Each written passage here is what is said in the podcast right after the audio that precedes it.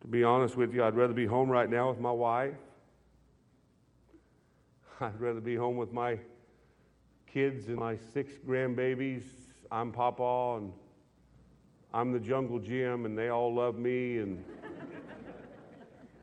I have a real nice recliner at home. Here at the Ramada Inn, there's nothing nice to set in for me. I'm an alien. I'm a stranger.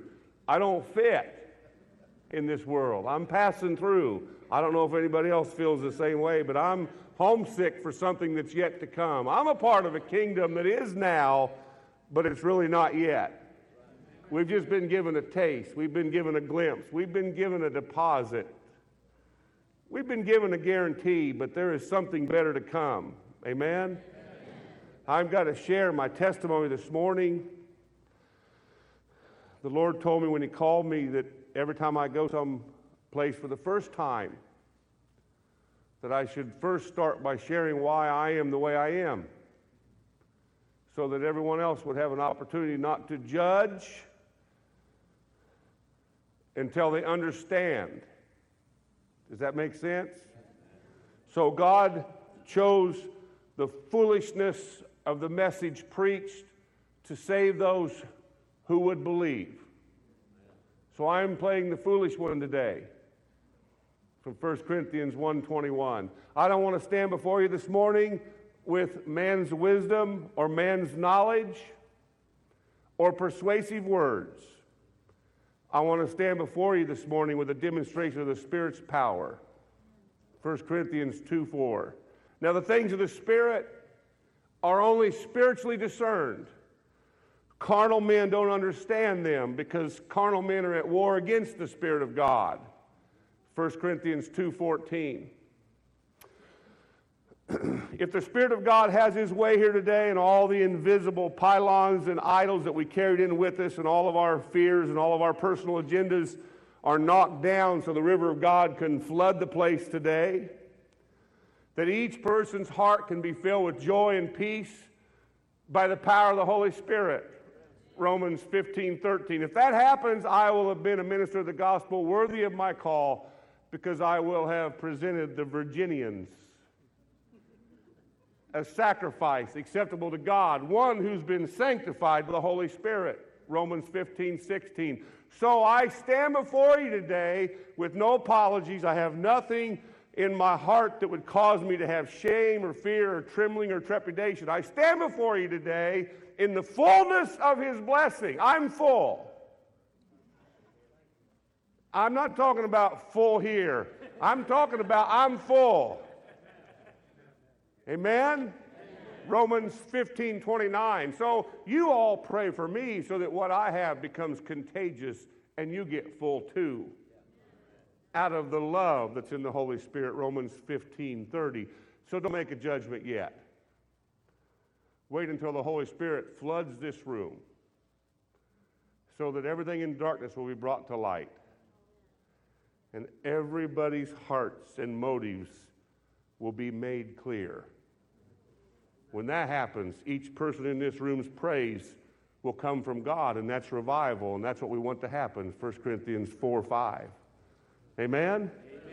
There are calls in the Bible to the body of Christ or to the people of God. There's a prophetic call that starts there in Deuteronomy chapter 6, and it is the call that, Hear, O Israel, the Lord our God, the Lord our God is one. You shall love the Lord your God with all your heart, soul, mind, and strength, and love your neighbor as yourself, Jesus added to it. This is a call, it's a prophetic call that starts in Deuteronomy and goes all the way through to Hosea. It's a call for the people of God, not just to come to Him at 911 crisis calls.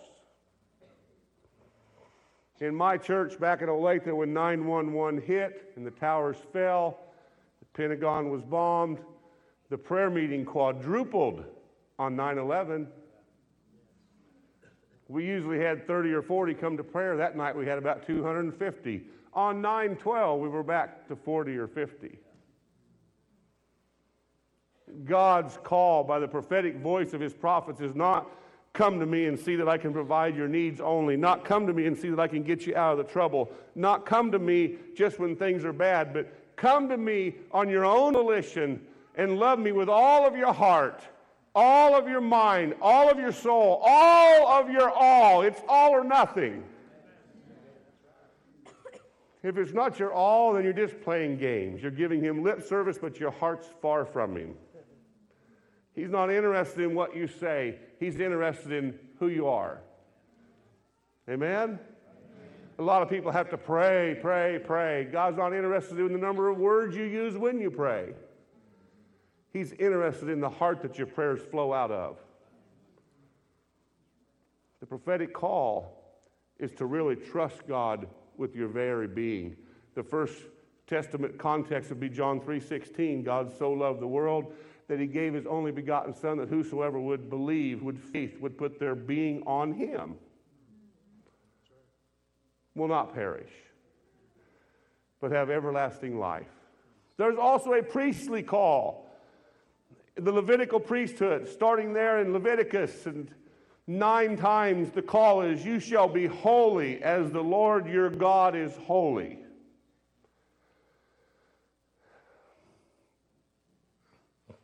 Now, that's probably not real popular these days. Being holy means you're a reflection of God being holy is not, I come to church and I know how to act churchy. I come to church and I know how to talk churchy. I come to church and I give my tithe and I give my hour and a half a week and I got my morality checklist checked off so that I can continue to be me. That's not holy. Holiness is being a reflection of the image of God in this world. Amen? Amen. The priestly call is that all the sons and daughters of God would come to Christ not just so he can be your Savior.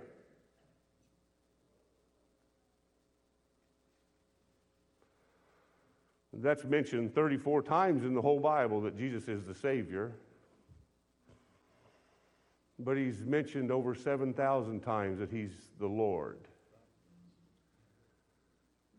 He wants to do more than forgive you today. He wants to do more than wipe the slate clean. He, he wants to do more than give you eternal life. He wants to do more than let you pass from death to life. You see, when you believe in Him as your Savior, John 5 24 says you pass from death to life. You have eternal life. Now you have something other than sins to bring to the Savior if you really want to make him the Lord. Before you come to him as a sinner, you come to him with a heavy burden. You come to him with guilt. You come to him with fear. You come to him with anxiety and worry. And you say, God, I can't do this. Please forgive me my sins. Take my sins. Give me a clean, pure heart. Start me over, God. I need a new start. And when he wipes the slate clean, you're justified.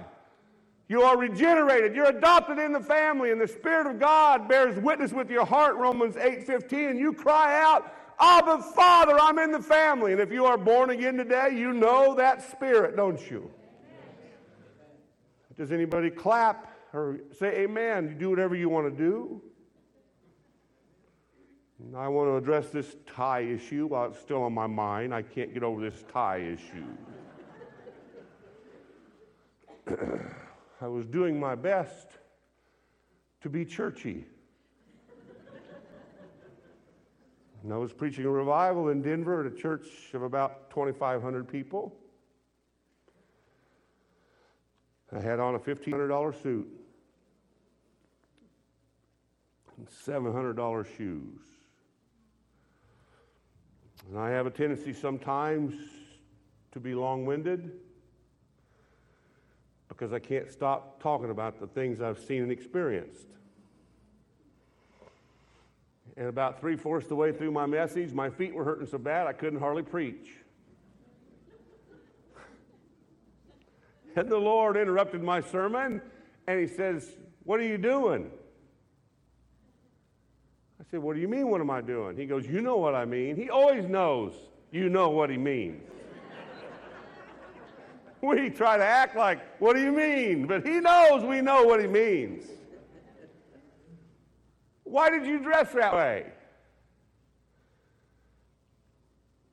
Well, I wanted to impress J.K. and Talmage and all the leaders, so they would accept me as one of them.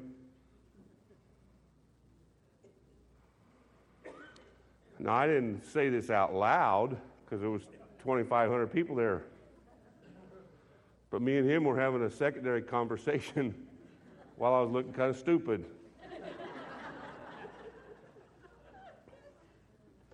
he said, I didn't call you to be one of them. I called you to be you.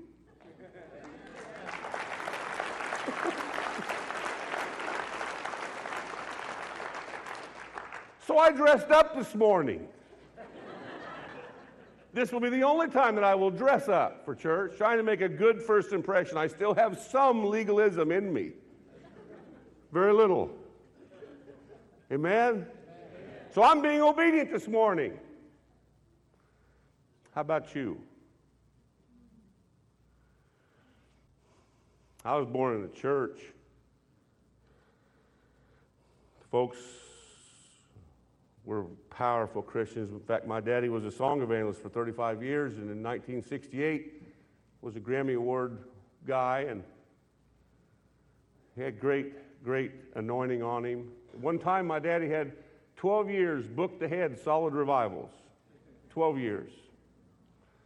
When 1962, when I was two years old, my dad went to Nashville. They wanted to give him a record label. And my uncle, Ernie, his older brother, took him down there. And when he did his sound test in the booth, the guy came running out and said, Who's with this guy? And my uncle Ernie says, That's my little brother Jimmy. He goes, Well, Elvis can't carry his water. And they offered my daddy in 1962 a $6 million contract. And he turned it down. And I'm mad at him for doing that. He turned it down he said, I have not been called to be an entertainer, I've been called to be an evangelist. My dad has four children, me being one, they're all married, and all the children are in the church. They all love the Lord. And what profit of the man if he gained the whole world and yet lose his own soul? I was born to Christians. My mom is the most person that reminds me of Jesus of anybody in the world. She's never said, an unkind thing about anybody her whole life. I was an All American basketball player in high school. I still have the scoring record at Olathe High School in Olathe, Kansas, and I always will because now it's Olathe North nobody can break my record. my sophomore, junior, and senior year, I was in the top 100 players in the country, and every week I had all these scoring records and all this stuff going on. And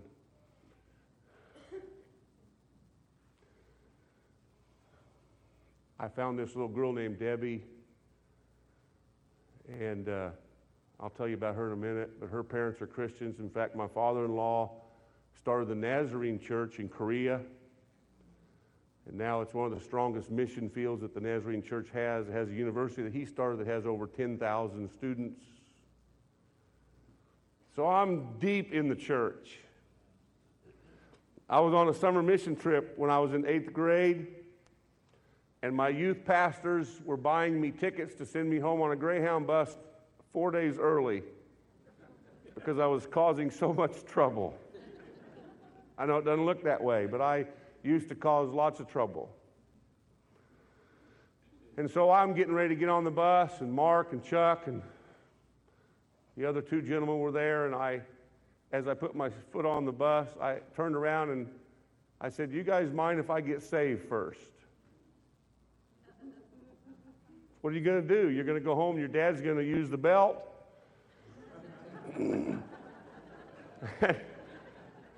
I was not fearing God at this moment. I was fearing dad's belt, even though I was in eighth grade.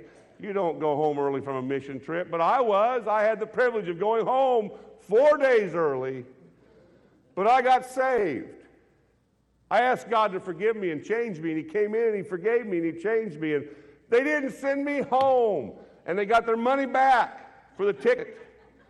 And I got to finish the trip, and I got to go home with the rest of the teen group. And my life was different, and I shared, and I testified, and I witnessed, and I read my Bible, and I wanted to be a part of the things of God. And that same summer, I met Debbie. Now, Debbie's the most beautiful thing. And when I met her that summer, about a month and a half into this relationship, I fell in love with Debbie. Now we're almost 15, 14 and a half. I remember what she had on. Men, I bet you don't remember what your wife had on when you fell in love. She had on white painter pants.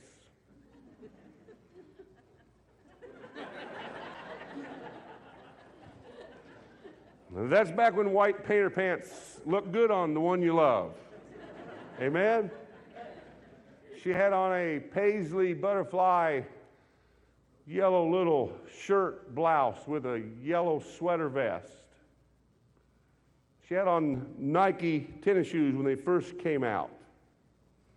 She had on Chris Evert Lloyd socks. If you remember what those were, they had little tiny balls in the back. She was the most beautiful person in the world. I remember what she looked like.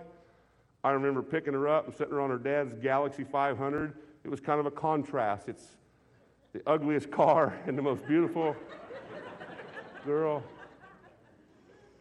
And I fell in love with her, and I knew I was going to marry her. I knew I was going to marry Debbie. Isn't that weird?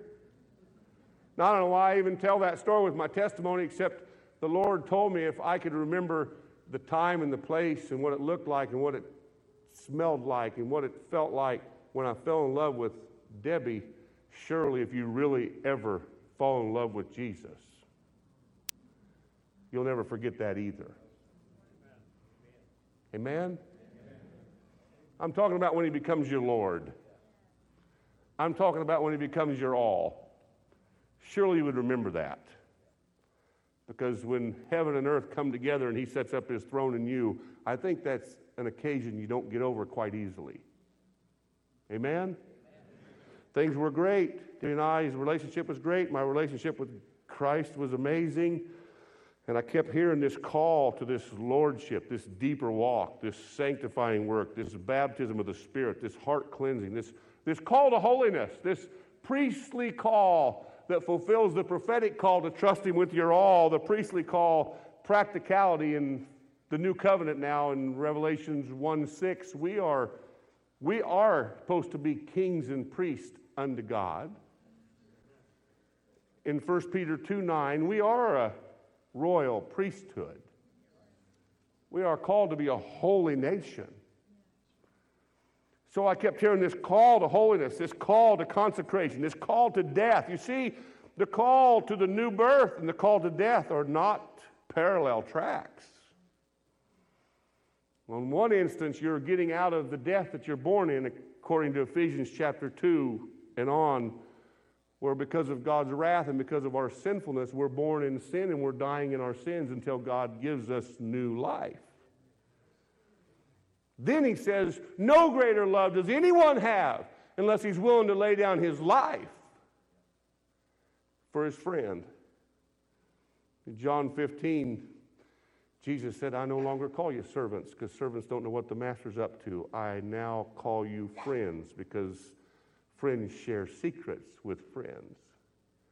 You didn't choose me, I chose you. So that you would go and bear fruit and that your fruit would remain. Then you could ask for anything. And I'll give it to you. This call to holiness, it's a clear call, it's a precise call. In fact, in the Bible, there's 40 and change verses about the born again experience. When you're justified, when you're regenerated, when you're adopted. There's about 40 verses in the whole Bible that talk about this experience, but in the Bible, the call to this sanctifying experience, this purifying, this cleansing experience, there's over 610 verses. It's 13 to 1. It's clear. So I'm going to ask you today have you received that sanctifying work of the Spirit in your heart since you became a Christian?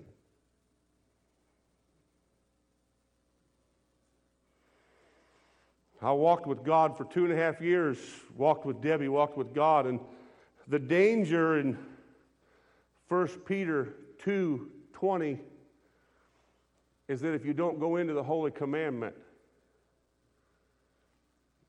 you end up worse off than you were before you even got born again.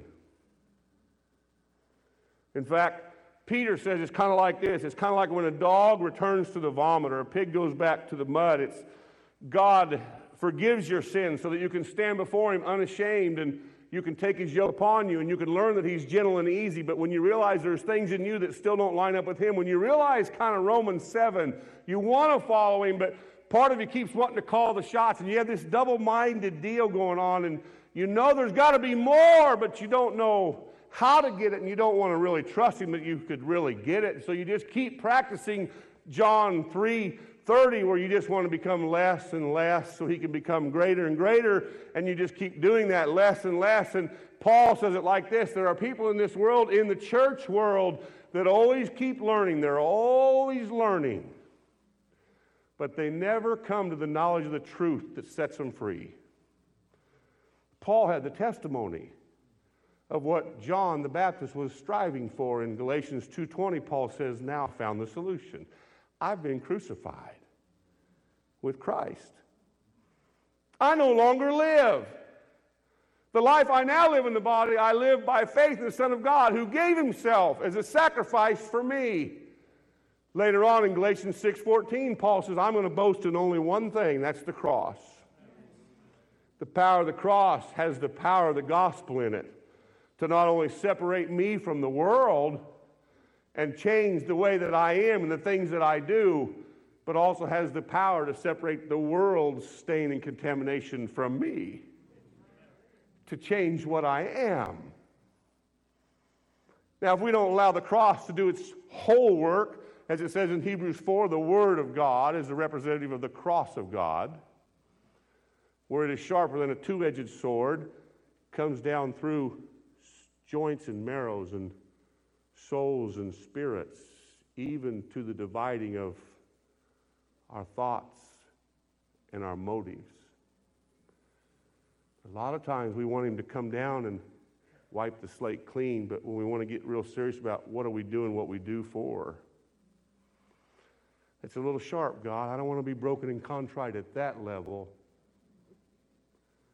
I know Psalms 51 17, if I'm broken and contrite, that you won't despise my sacrifice. I understand Isaiah 57 15, you dwell in high and lofty places, and also in those who have broken, contrite hearts. But I don't want to be that broken because I don't want to give up all my rights. I can hold on to something.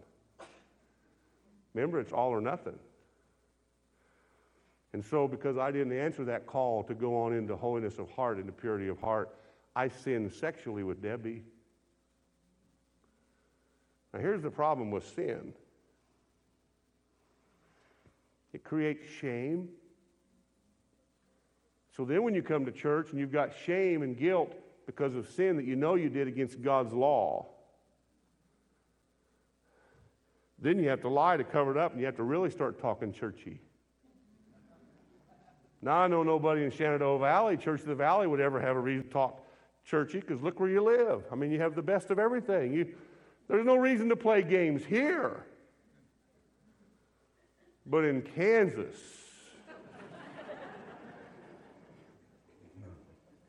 I played games.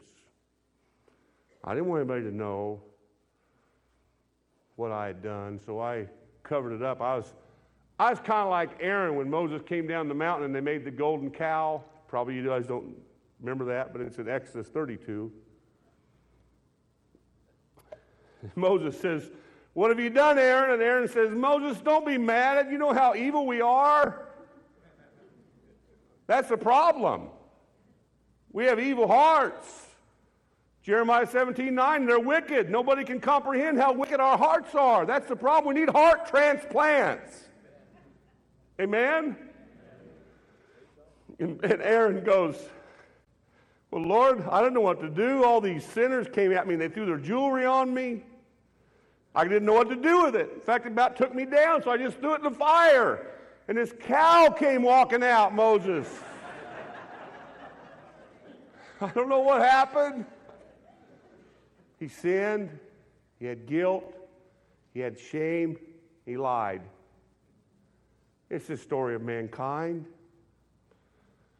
And if your heart's not pure today, if you have not been sanctified through and through by the blood of Jesus, through the power of the Holy Spirit, you know it. Because you know if you have. Amen? I'm trying to preach a message where nobody will ever say amen. I want to preach a message like Jesus, not where you want to buy the tape or the CD, not where you want to give me a high five and say good word, but where everybody leaves by the time I'm done. Jesus, Jesus was famous for messages like that. I mean, when he would preach that you got to sell out, they would leave. When it's going to cost you everything, they would leave. When you got to eat me and partake of my divine nature, 2 Peter 1, you got they left. Can you imagine 50,000 people hearing the miracle worker preach with no sound system, but they all heard him clearly because the word is clear? Can you imagine when he started saying, Now drink my blood? I can imagine Martha. I don't know who Martha is, it's a biblical name. Saying, Honey, get the kids. He's bringing out the Kool Aid. We're not going to stay for this one. Can you imagine 50,000 goes down to 12? Now that's a message.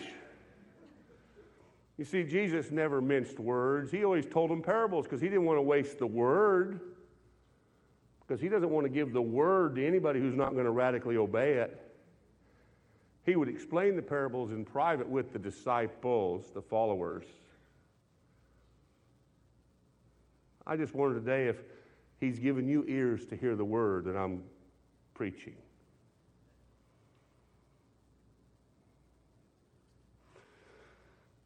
So I started taking repetitive trips to the altar.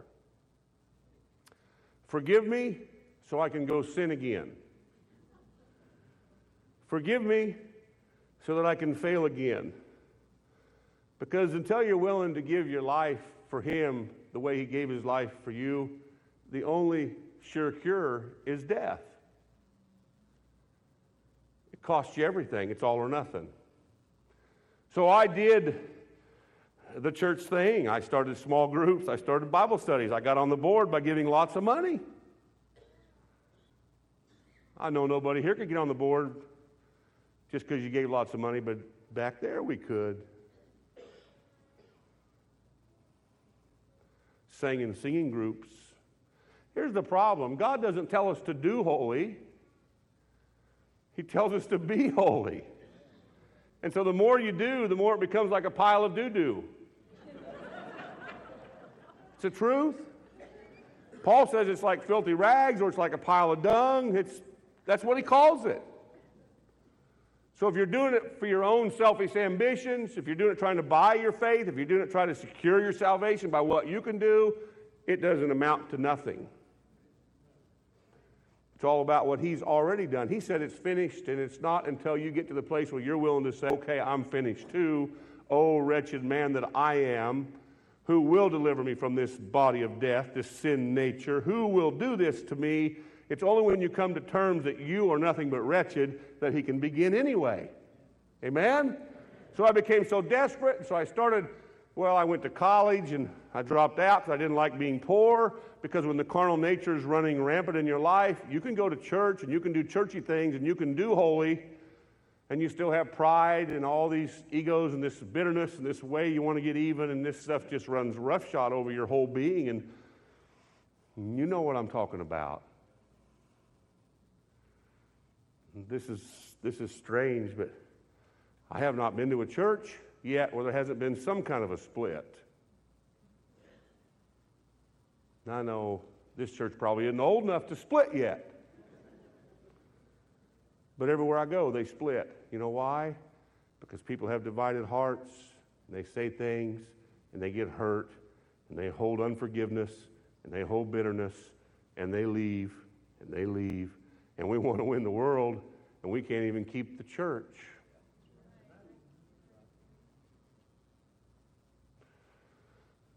So I started businesses, and when I was 25, I had about 300 employees, and I thought I was somebody because I could give a lot of money to the church, but I was miserable. In fact, in fact, I was kind of suicidal because I felt nothing from God because I gave up hope that He could really change me and give me what my mom had. A lot of people have unclean things in their lives, like pornography. I know the church is just filled with pornography and lust. I, I've seen that everywhere. Over half the church, if they were honest today, would say, I have a problem with sexual immorality. I have a problem with lust. If they were honest. That's why revival tarries, because God can't do anything unless we're willing to be honest and vulnerable.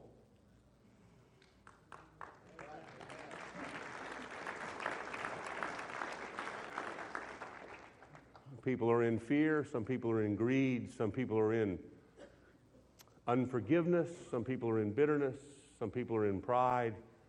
Everyone in this room has some master sin. If you are still a sinner and has a master weakness, if you are born again, that causes you to fall into sin, and only crucifixion is the cure for the main thing that keeps you out of the main thing. My unclean thing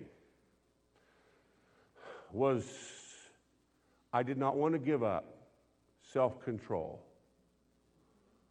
I always figured I get myself into something, I'm the only one that can get myself out. I can't trust anyone. How could I trust God? So I would come to the altar and I would give lip service, but my heart really didn't believe that I could trust Him with it all. And so I carried that. From the time I sinned when I was 17 for 17 years. I got to where I was 34. I built this business and I lost it and spent nine years paying back all that debt. And I was suicidal and I had my death plan, but I didn't have the guts to carry it out. And I look back working six days a week, and I don't know why I did it, except mom was praying.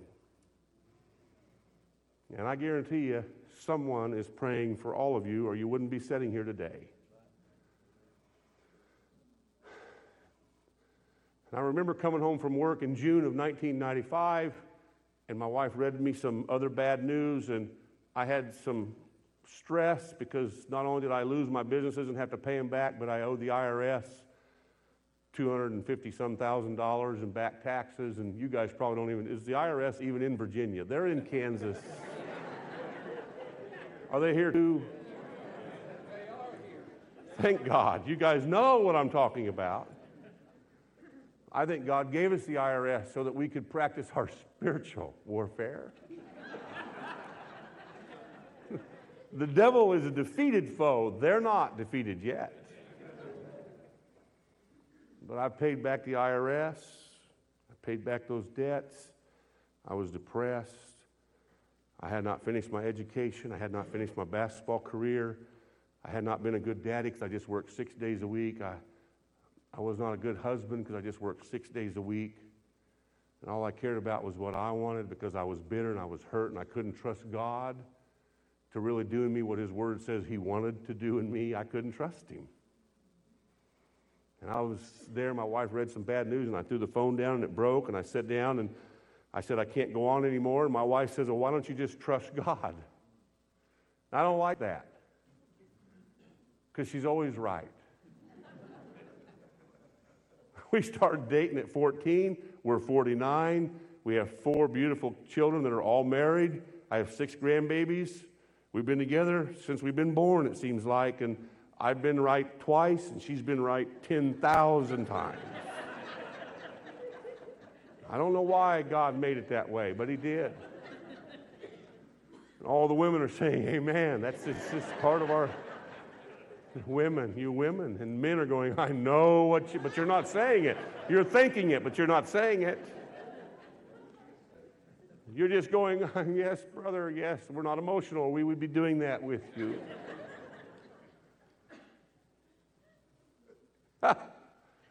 She's always right. She said, Why don't you trust God? Well, see, I was raised in a country where we're American men and we put our boots on and we tie a knot on the end of the rope we just hold on and we do it and we do it by sheer grit. And I know that's not what the Bible says. In our weakness, His strength's made perfect. And in our surrender, He's made Lord. In our death, we get life. And in our serving, we lead. In our being last, we go. But, but I don't think about the Bible because I was thinking about me. And I looked as I threw that phone down and I was crying I just thought I was going to have a nervous breakdown probably did, didn't know about it. I probably had ADD. I probably was bipolar. Probably had all that stuff because I think I was moving so fast that most of the time I was in the middle and I didn't know any difference. Just, just, you do it enough times, you just you're in the middle most of the time.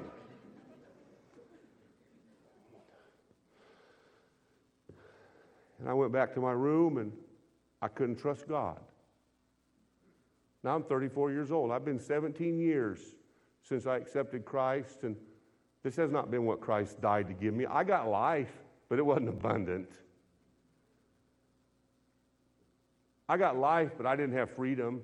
I got life, I didn't have power. I got life, but I knew there was a lot more, but I couldn't trust Him. So on June 15th, 1995, I got up in the morning and I said, God, today, if there's any way you could change me, I'm going to expect you to do it because if you can't change me from the inside out and give me peace that passes understanding, if you can't fill me with your joy, if you can't give me a hope that never ends, if you can't change me like your book says you can change me if I become your instrument of righteousness and holiness. If you can't do what your word says, then I'd rather die. And that's how serious my prayer was. It was not an emotional prayer. I think a lot of times people want to have teen camp emotional experiences and they last about three days. God wants us to will to do His will. That doesn't feel good a lot of times when He's calling you to public confession, when He's calling you to the cross when he's calling you to death, that doesn't feel good. But you will to do his will. Amen? So I left for work. It was about 5:30, and I went and did a basement finish up in Overland Park. And I was driving to a lady to start framing a house, and it was about I don't know 6:30 or so, and I was going westbound on 135th, and I turned south on Pflumm, and a 60,000 pound truck hit the side of my truck going about 60 and it jammed my truck about 250 yards and totaled three other vehicles. And it took me, you know, your pelvis, it took my pelvis and went like that. And it broke my back, it tore my liver in half, it tore my urethra out of my bladder. And I was thin then, because that's when I was working. And I spent 14 months in a hospital bed and I gained 150 pounds. I lost my metabolism. I eat a third now of what I used to eat, and I'm twice as big. So if you see that metabolism running around, it's about this tall. just tell me. I've been looking for it since 1995. But uh, I, I, had lived in fear for 17 years. I, am talking about fear. I, wouldn't, I didn't have courage to open a letter. I didn't have courage to answer a phone call unless I knew who it was. I lived in fear. And that's the devil's biggest tool for the church because if you're not in faith, you're always, going to be in fear, right? That's why Jesus' most prevalent statement all through the Gospels was fear not because he knew we were fearful people. Amen? I mean, you can, you can be asleep on a sinking ship. If you're in faith, there's no fear. Amen?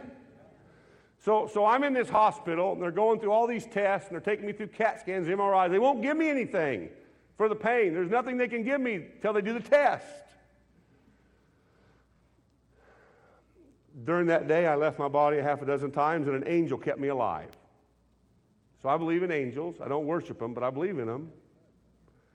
I believe Hebrews 1:14 says they're God's ministering servants sent to help people when they need them. And I'm glad there's two times more angels than there are demons. Amen? And so this angel kept me alive. He just kept grabbing my shirt. Don't leave us yet, Danny. We're not done with you. And that's what he just kept saying it all day long. And I would go back in my body, and then I would be in pain, and I would leave my body, and I could see myself laying on the gurney, and I looked thin. I was thinner then.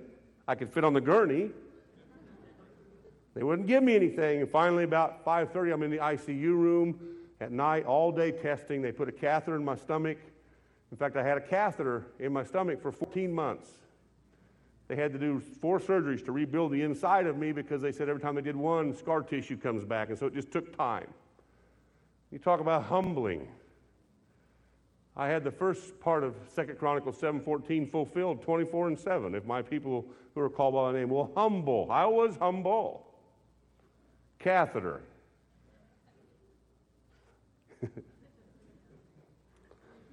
Stay serious, Dan. This is a serious service. We're having revival. I got to that ICU room, they started the morphine drip. And I started feeling better, and my mind got a little clearer because the pain was going down. And my wife was there, and the nurses were there. And it was about 5:37 in the evening. I looked over at my heart monitor and I saw it go flat, and I'm in the spirit world. And Jesus came to me. This was not the angel that kept me alive, it was Jesus. I did not see his face, but I sensed his presence because for the first time in my whole life, I had no fear. No fear. And I always thought, since I couldn't live up to his expectations, that he always had some club that he was going to hammer me with. Because I kept letting him down, because to whom much is given, much is required. He expects us. If we've been given a lot, he expects a loss back. And I just couldn't trust him, and that's all he wants. It's for us to trust him with our all. That's all he wants. Because if we do that, he can give us a heart transplant and give us a new spirit, and then we want to do whatever he wants because then it's all about him, it's not about us. And so I'm there in that ICU, I'm in the spirit, and Jesus is there, and Jesus asked me two things. He said two things to me. This is 5:37 p.m., 1995, June 15th, Olathe Medical Center, bed 7. Remember, you don't really forget if you really ever fall in love with Jesus. If you've had this experience, you know what I'm talking about. I'm not talking about a car wreck. I'm talking about a heart transplant where he takes your heart of stone out and gives you his heart to where you're one with him.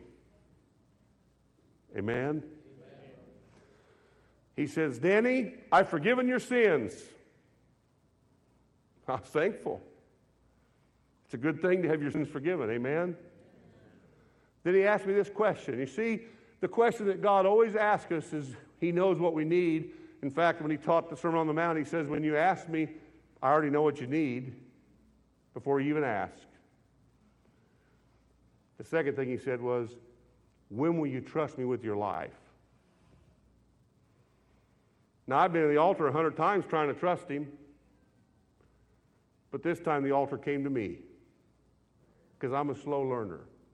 I'm bullheaded. I'm not like you people. I know. I can see it in your eyes. You guys are going to run jump and take the hill for Jesus. I know that. Not me. I'm stubborn. I'm a slow learner. And Jesus came to me. and He said, When will you trust me with your life? And you know what I did that night? 5:37 p.m. Because this whole thing took less than a minute. It seemed like an eternity, but you see, God's outside of time. You know, my big prayer sanctification was, my big prayer of consecration, it was one word yes. I just said yes. Now that's weird.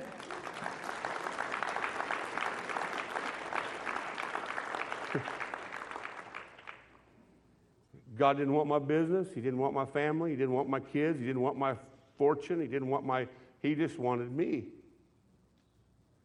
Because if he gets this, all that's his anyway. So when I said yes, I came to. My wife's crying. The nurses are running. I'm yelling as loud as I can on the morphine. It's okay. Jesus is here.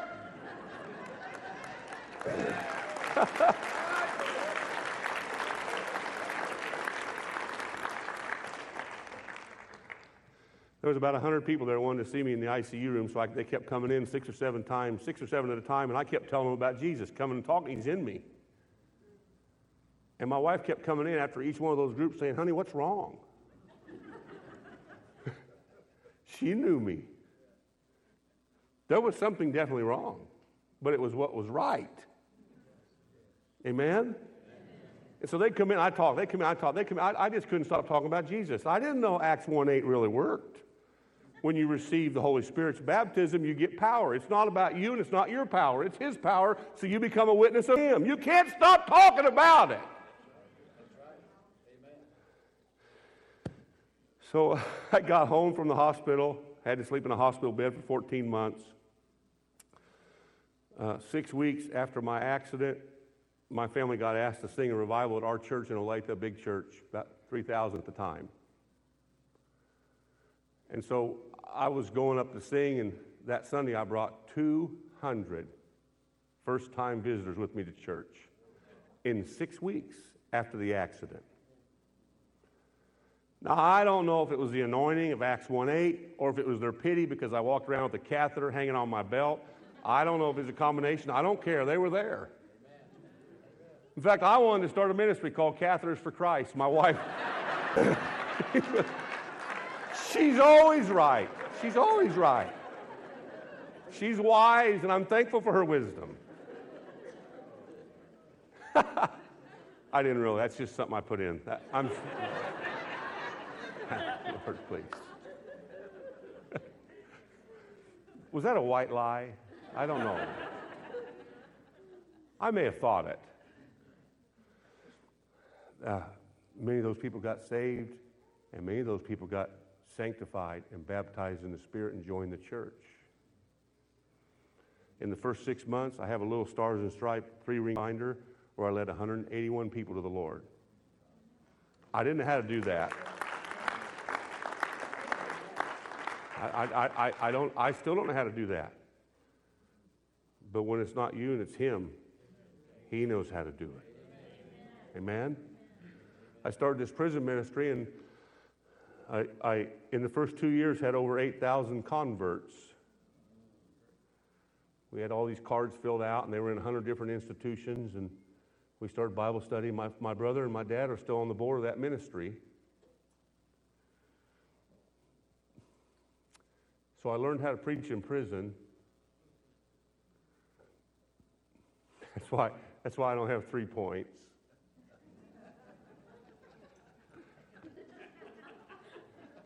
I mean, I go into prisons, and about an hour and a half into my sermon, all these brothers would just start yelling, Preach on, brother, preach on, brother. And I thought I was some great orator. I thought I was a great preacher. They didn't want to go back to their cells. So I learned how to preach with a captive audience. So I'm glad there's a glare on the clock because to me it's about 1050 right now. Don't look back. oh my Lord. I didn't know what God did to me. That's the strange thing. I didn't know what happened at 5:37 p.m. June 15, 1995, Bed 7, Olathe Medical Center ICU ward. I didn't know what he did to me. I just knew I was different. I kept asking my dad, Dad, did I get born again again? did I get forgiven all over again? But it wasn't that because I'd been forgiven hundreds of times. This was different. I asked everybody, and nobody could explain to me what happened. Finally, in 1997, two years later, I was having my prayer, time, and I was reading, praying. I said, God, I'd sure like you to tell me what you did. And he said, Well, son, that's when I gave you your pure heart. Oh, boy. Bing, revelation. I said, Well, God, everybody needs this. He says, No kidding. That's why I died. That's what he said. Then he said, Will you be obedient? I said, Yeah. No, will you be obedient? Yes, I'll be obedient. You know I'll be obedient, God. I want to use you to wake up the church. I laughed. How can you use me? I'm a carpenter. He said, I know. I was too. Good point.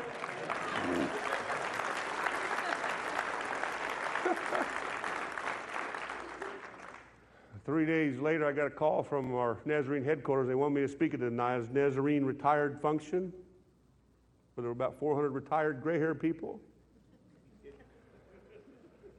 And the people that called me, I won't mention their names, but they're both high up, said preach short because they're tired.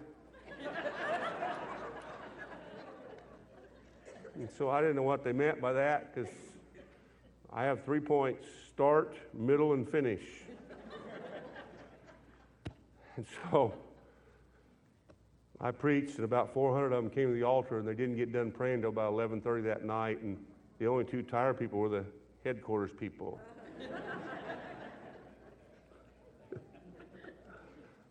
now, this is what happened, church. This is what happened. Within one year, after me knowing that God had sanctified me and purified me and given me a new heart, within one year, all four teenagers had the same experience. My teenagers. It gets better. My wife had the experience.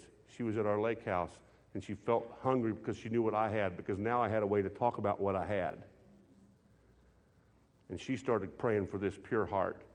And she ended up on the carpet, kissing the carpet, and she called me sobbing on the phone saying, I had no idea Jesus could love me like this. Then it happened to my brother Doug, who's seven and a half years older than me, and we used to be in competition. Now we're like this, and he called me this morning with tears, said, I've already covered you, little brother. Then it happened to his wife. You say, How do you know all this? Well, I was there. They, they came to the altar at my revival. Then it happened to his four children. Then it happened to my two younger sisters and their husbands. Then it happened to two uncles. Then it happened to 18 cousins. I didn't know. All I had to do was say yes for him to get the whole family tree. You, you, you, you see, church, this isn't some little simple yes he wants. He wants it to be a, a it is finished yes. I don't take it back yes. I do trust you with everything forever yes. That's what he wants. I started this men's Bible study and we had about 150 men from 20 denominations coming to the men's Bible study. And we built a glory barn on my farm and I didn't know what I was doing. I was just talking about the things I'd seen and experienced. Has this experience happened to you? If you'll, if, can I finish my sermon or do you need to go now? Can I preach on? What does the Bible say about this experience? Don't listen to Dan Bohi's words. What does the Word say about what I'm talking about?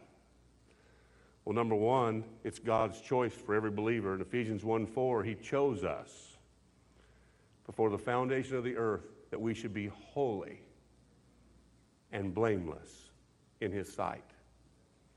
Number two, it's God's will. In 1 Thessalonians 4 3, it's God's will that all of you, my children, should be sanctified holy so you can avoid sexual immorality. That's His will. The reason why the church is sexually immoral is because they haven't been sanctified holy. They haven't had their hearts cleansed and purified and filled with the glory of God. Amen? Now, why is this will a serious issue? Matthew 7 21, not everyone who says to me, Lord, Lord, enters the kingdom of heaven. Only those who do the will of my Father. Well, many will come to me and say, Well, we preached in your name. We cast out demons. We did miracles. And you'll say, I'm sorry. Away from me, you workers of iniquity. I don't know you. Because the only one that he knows are the ones who do his will. In fact, in Matthew 12 50, who are his mother and brothers and sisters? The ones who do his will. In John 9 31, he doesn't even listen to sinners unless it's a repentance prayer when they pray. He only listens to godly people who do his will. So, see, this will about him wanting to sanctify all of his children is a serious issue. Because in John 7 17, unless you will to do his will, he'll never make all this known to you. You'll just think it's some idea that men have. Amen? Number three, it's God's command. 1 Peter 1 15, just as he who calls you is holy, so you be holy in all that you do, for it is written, Be holy, for I'm holy. It's a command. John 14, 15 says the only way that you can prove your love for God is to obey His. If you love me, you'll obey my commands. John 14, 23, if you obey my commands, me and the Father will make our house inside of you. Church, are you listening to this? In 1 John 2, 3, this is how I'll even know if any of you are really followers and you're not just doing lip service. If you obey my commands. 1 John 5 3, this is love for God, that you would obey his commands. And his commands are not burdensome. It's God's choice that you be holy, it's God's will that you be sanctified, it's God's command that you be holy. Number four, your very inheritance is based on this. Acts 20 32, Paul says a prayer. I commend you to God and the word of his grace, which builds you all up and gives you an inheritance among those who are sanctified. The inheritance isn't among those who are just forgiven. Six times in the New Testament, you have to become a son before you can become an heir. Four times in the New Testament, you have to be forgiven before you can get an inheritance. How do you get your inheritance? By filling in the bottom of his last will and testament that he filled in when he died on the cross for us so that we could be holy as he's holy. And now he says, Now will you bring me your life and give me the good stuff? I've taken care of the sin, but I need the good stuff now so that we can finish your inheritance papers. Number five, Jesus died for you so you could have this experience. Hebrews 13 12. He went outside the city gate and he suffered and he shed his blood sanctify his people. The NIV says to make his people holy. It did not cost him his life so we could keep on being forgiven, because forgiveness is a covering of symptoms. Sanctification is the solution for the symptom. It cost him his life to solve the problem once and for all. Amen? Amen? Number six, the Holy Spirit will bear witness to you when it happens. Hebrews 10 14. He has forever, by one sacrifice, perfected those he has made holy.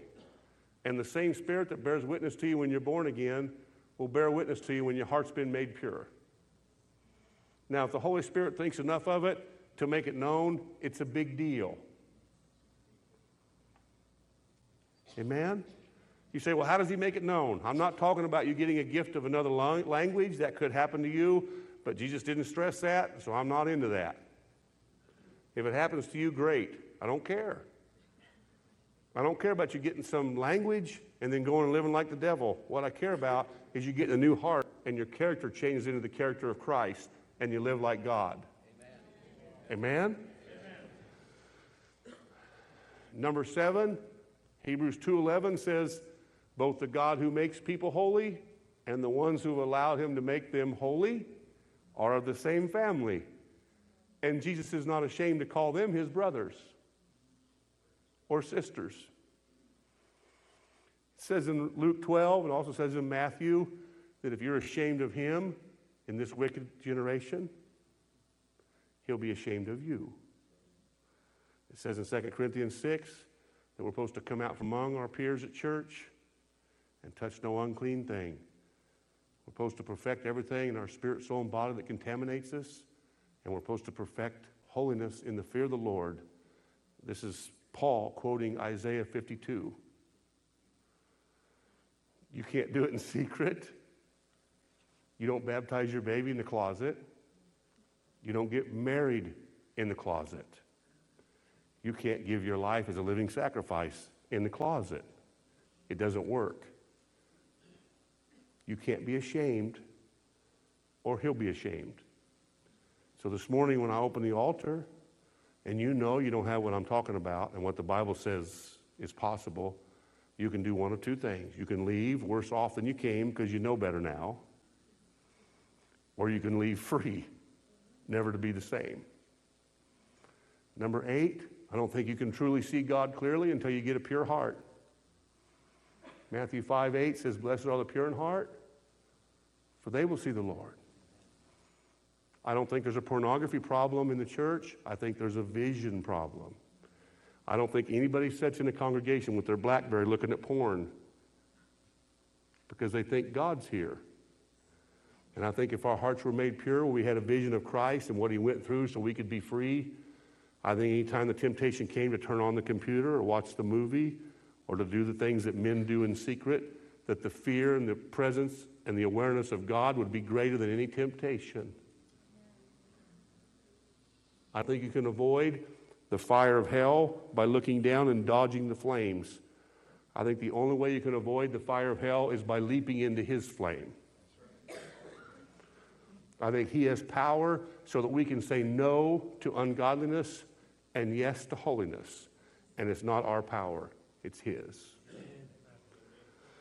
Hebrews 12 14 says the same thing live in peace with all men and seek holiness. Without holiness, no one sees the Lord. No one. That word holiness there is sanctification or cleansing or purification of the believer's heart. The next verse says, Make sure that no bitter root grows up, because that destroys the holiness of God in the believer's heart. Now, James 14 says, If you know what you ought to do and you don't do it, you become a sinner. 2 Timothy 3 5 says, If you know what you ought to do and you don't do it, now all you do is have a form of godliness, but there's no power. Number nine, who can ascend the hill of God? Who can stand in his presence? That's Psalms 24, 3 and 4. Those who have clean hands, they've been forgiven, and pure hearts, they've been sanctified. They don't lift up their souls to idols, and they don't swear by anything that's false. James 4 7 says, Resist the devil and he'll flee from you. Draw near to God and he'll draw near to you. If you're a sinner, get forgiven and get your hands washed. If you're double minded and you want to follow God, but there's an inner battle, get your heart purified. James 4 8. Revelation 21 27, nothing impure or unclean can enter heaven's gates. Carnal natures, carnal mind, body of sin, that's impure. The only cure is your death to God so he can resurrect you in his image. Amen? Number 10, you can have it right now. Now. Uh, 2 Corinthians 6 2. Today is the day of salvation. Ephesians 2:13 God has chosen all of us for salvation through the sanctifying work of the Spirit. Our part is just to believe the truth, trust. 1 John 3 3, since we have this hope, we should purify ourselves just as Jesus is pure. 1 John 4 17, we can stand before him on the great day of judgment, unashamed, because if we let Him, He can make us just like He is in this lifetime. Now, here's the kicker Revelation 22 says, Behold, I am come, my reward is with me, and I will give to each person according to what they've done while in the body. So if you're wrong, just stay wrong. And if you're evil, stay evil. If you're right, Stay right. And if you're holy, stay holy. When he comes, be a sinner, be demon possessed, be a believer, be Holy Spirit possessed. I think it's a no brainer. If he died to give us this pure heart, to give us the power of the kingdom so that we can walk as Jesus walked. Why would anybody say, No, I don't want to do that? What would happen? I know what happened when 120 people got it. The odds were 1 against 400,000 in the Roman Empire.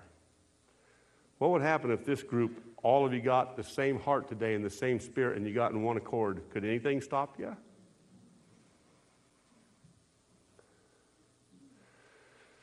You say, How do you get this, Dan? Well, you got to cut ties with sin. Psalm 66, 18, you can't cherish sin in your heart. He won't listen to you. Isaiah 59, 1, he's not deaf and he don't have short arms, but our sins separate him so you got to cut ties with sins. Number two, you got to ask Him for the fullness of the Spirit. Luke 11, 13, He wants to give you the Holy Spirit more than you want it, but you got to ask Him. And no one can say Jesus is Lord except by the power of the Spirit, and so you can't play games at this point. You can't say, I want you to fill me, and at the same time say, but I'm going to hold on to these secrets. It doesn't work. number three, you got to be obedient.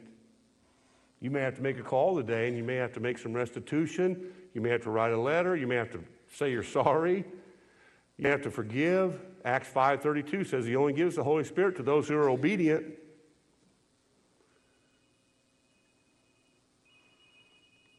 Number four, you got to have faith. Acts 26, 18, you're only sanctified by faith. It's not by works, it's just by faith. And number five, the only way it's really going to happen for most of you is because you've been given so much, you're going to have to hold on a little longer and keep your faith in perseverance. You only get the promise by faith and perseverance. Hebrews 6:12.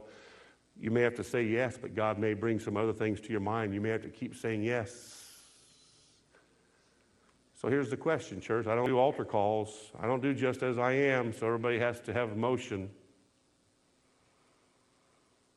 I don't do pass me not. I don't do, don't do. I just, you've heard the truth. And if you don't have this purity and this holiness that cost our Savior everything to give you, it's because you haven't been willing to give Him everything. The call is simple. If you're a sinner and you need to be saved, you need to come forth, come forth and receive Christ as your Savior. But if you're saved and you have a Savior, but He's not truly Lord, you don't have a pure heart, the witness of the Spirit's not there, you've got things that keep you in defeat, you're struggling, you're just, and you want to be done struggling, you want to say it's finished. You want God to purify you through and through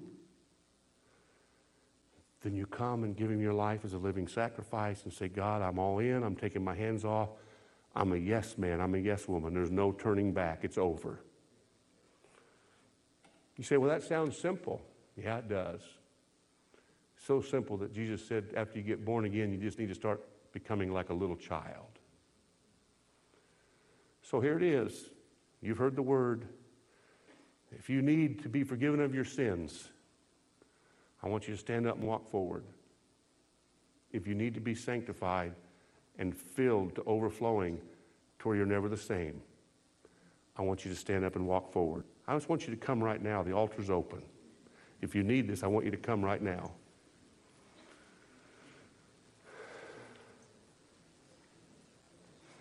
There's no room to kneel. You can stand. You can kneel at the steps around the platform.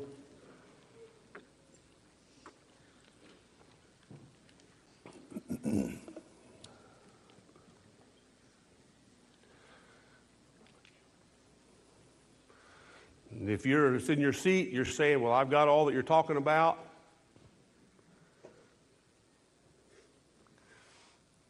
In fact, you people that are in your seats, if you know, if you know what I'm talking about is real in your life right now, not something in the past, but today, can you just raise your hand and say, Yep, I got it, Brother Bohi. I know I'm in. I'm full. I'm over full.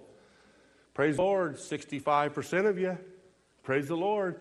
The other 35, why don't you just try God today? Why don't you try to trust Him by getting out of your seat and saying, I want all that God has for me? If you couldn't raise your hand, please, please come forward. Don't hesitate. Thank you. Thank you, Lord, for your presence. I wish the piano player would play something softly. If there's a piano player, you can just play something softly. If you couldn't raise your hand, just come forward and say, God, I want a pure heart. I want to give up. I want to give up control. I want you to be Lord. The Lord, here's your people. We're your people. Everybody bow your heads, Lord. There's some here that need to be forgiven of their sins. I pray, Lord, you give them the courage to say, God, I'm not only going to confess, but I'm going to repent and turn. I'm done. I don't want to break your heart. I want to walk with you. I need a Savior. I need forgiveness. I need you to give me new life. Come into my life and forgive me, God. Lord, let them pray that from their heart, God. Let them pray that from their heart. And now, Lord, there's some of your children here that know you. They know you, you with them, but you long to be in them. You long to consume them. You long to fill them. You long to cleanse and purify and empower them, Lord, so they're possessed by you. Lord, all of your sons and daughters here that are giving you their best gift, the gift of themselves. I pray, Lord, that all of the failures, all of the shame, all of the fear, all of the doubt, all of the worry will be let down, willfully let go of that today. And Lord, they'll just say, Yes. Yes. You have your way with me, God. Take out everything that's not like you, God. I give you permission. Yes, I give you permission. Lord, I know it took me 34 years to get to a one word prayer. There's some people here older than 34. You've been dealing with all of your children. You have one voice, you have one body, you're one spirit, we're one family. I pray that everyone here would have the courage to say it from the bottom of their heart yes, whatever it means, yes, I'm in. I trust you, God. I don't understand it all, God, but I trust you. Lord, there's some families that hang in the balance. There's some children. There's grandchildren. There's employees. There's friends. There's neighbors, and they don't see Jesus because we haven't said yes. Lord, I pray that everyone here kneeling and standing at the front of this auditorium right now, that this would be from the depths of their spirit, man, Lord. This would be from the depths of who they are, and they would say, God, I am giving up all rights to control. I can't deal with the failures. I can't deal with the past. I can't change who I am. I am asking you, God, to take out my heart of stone and to give me your heart, Jesus and to fill me with your glory and your spirit and your power and give me your motives, give me your desires. Change my will to your will, Father. Lord, hear your children's prayers, I pray. Lord, you want to give us this gift more than we want to give gifts to our children. You, you, you want to give us the Spirit's fullness, Lord, the, the baptism of your Holy Spirit, Lord, which changes the world, God. You, you want to give that to us now, so could we receive it by faith, God? Many would say, Well, I've tried this and I've tried, and it doesn't seem like much has happened. Well, Lord, I pray you give them courage today not to try, but just to give up and trust.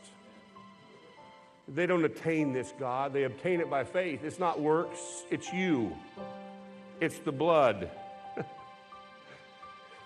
you sprinkle us with your blood, and you make us clean, and you make us pure.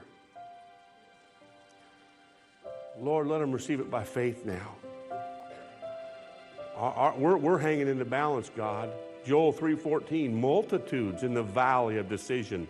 Lord, this valley of the shadow of death is where we're getting ready to go to the cross, and it seems like it's too hard. It seems like it's impossible.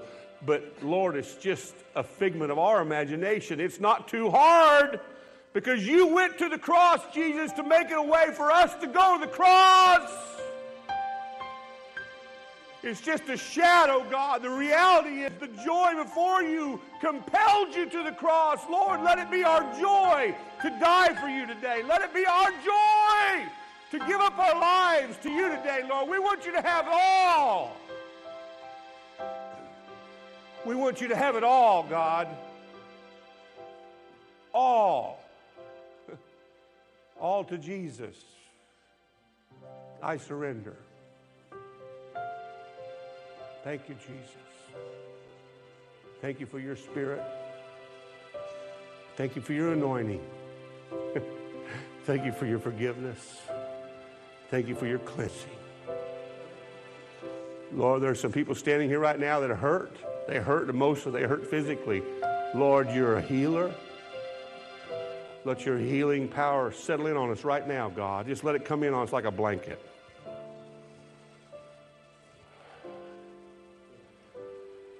Oh, I sense that, God. I sense your healing power. Make us whole, Father. Fill our hearts with overflowing so we can't stop talking about what we've seen and experienced.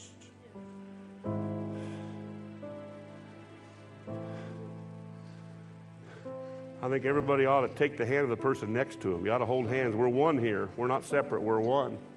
You ought to just take a hand of somebody. I think everybody in the congregation ought to stand up and grab somebody's hand. I, I think we all need to hold hands. Just stand up.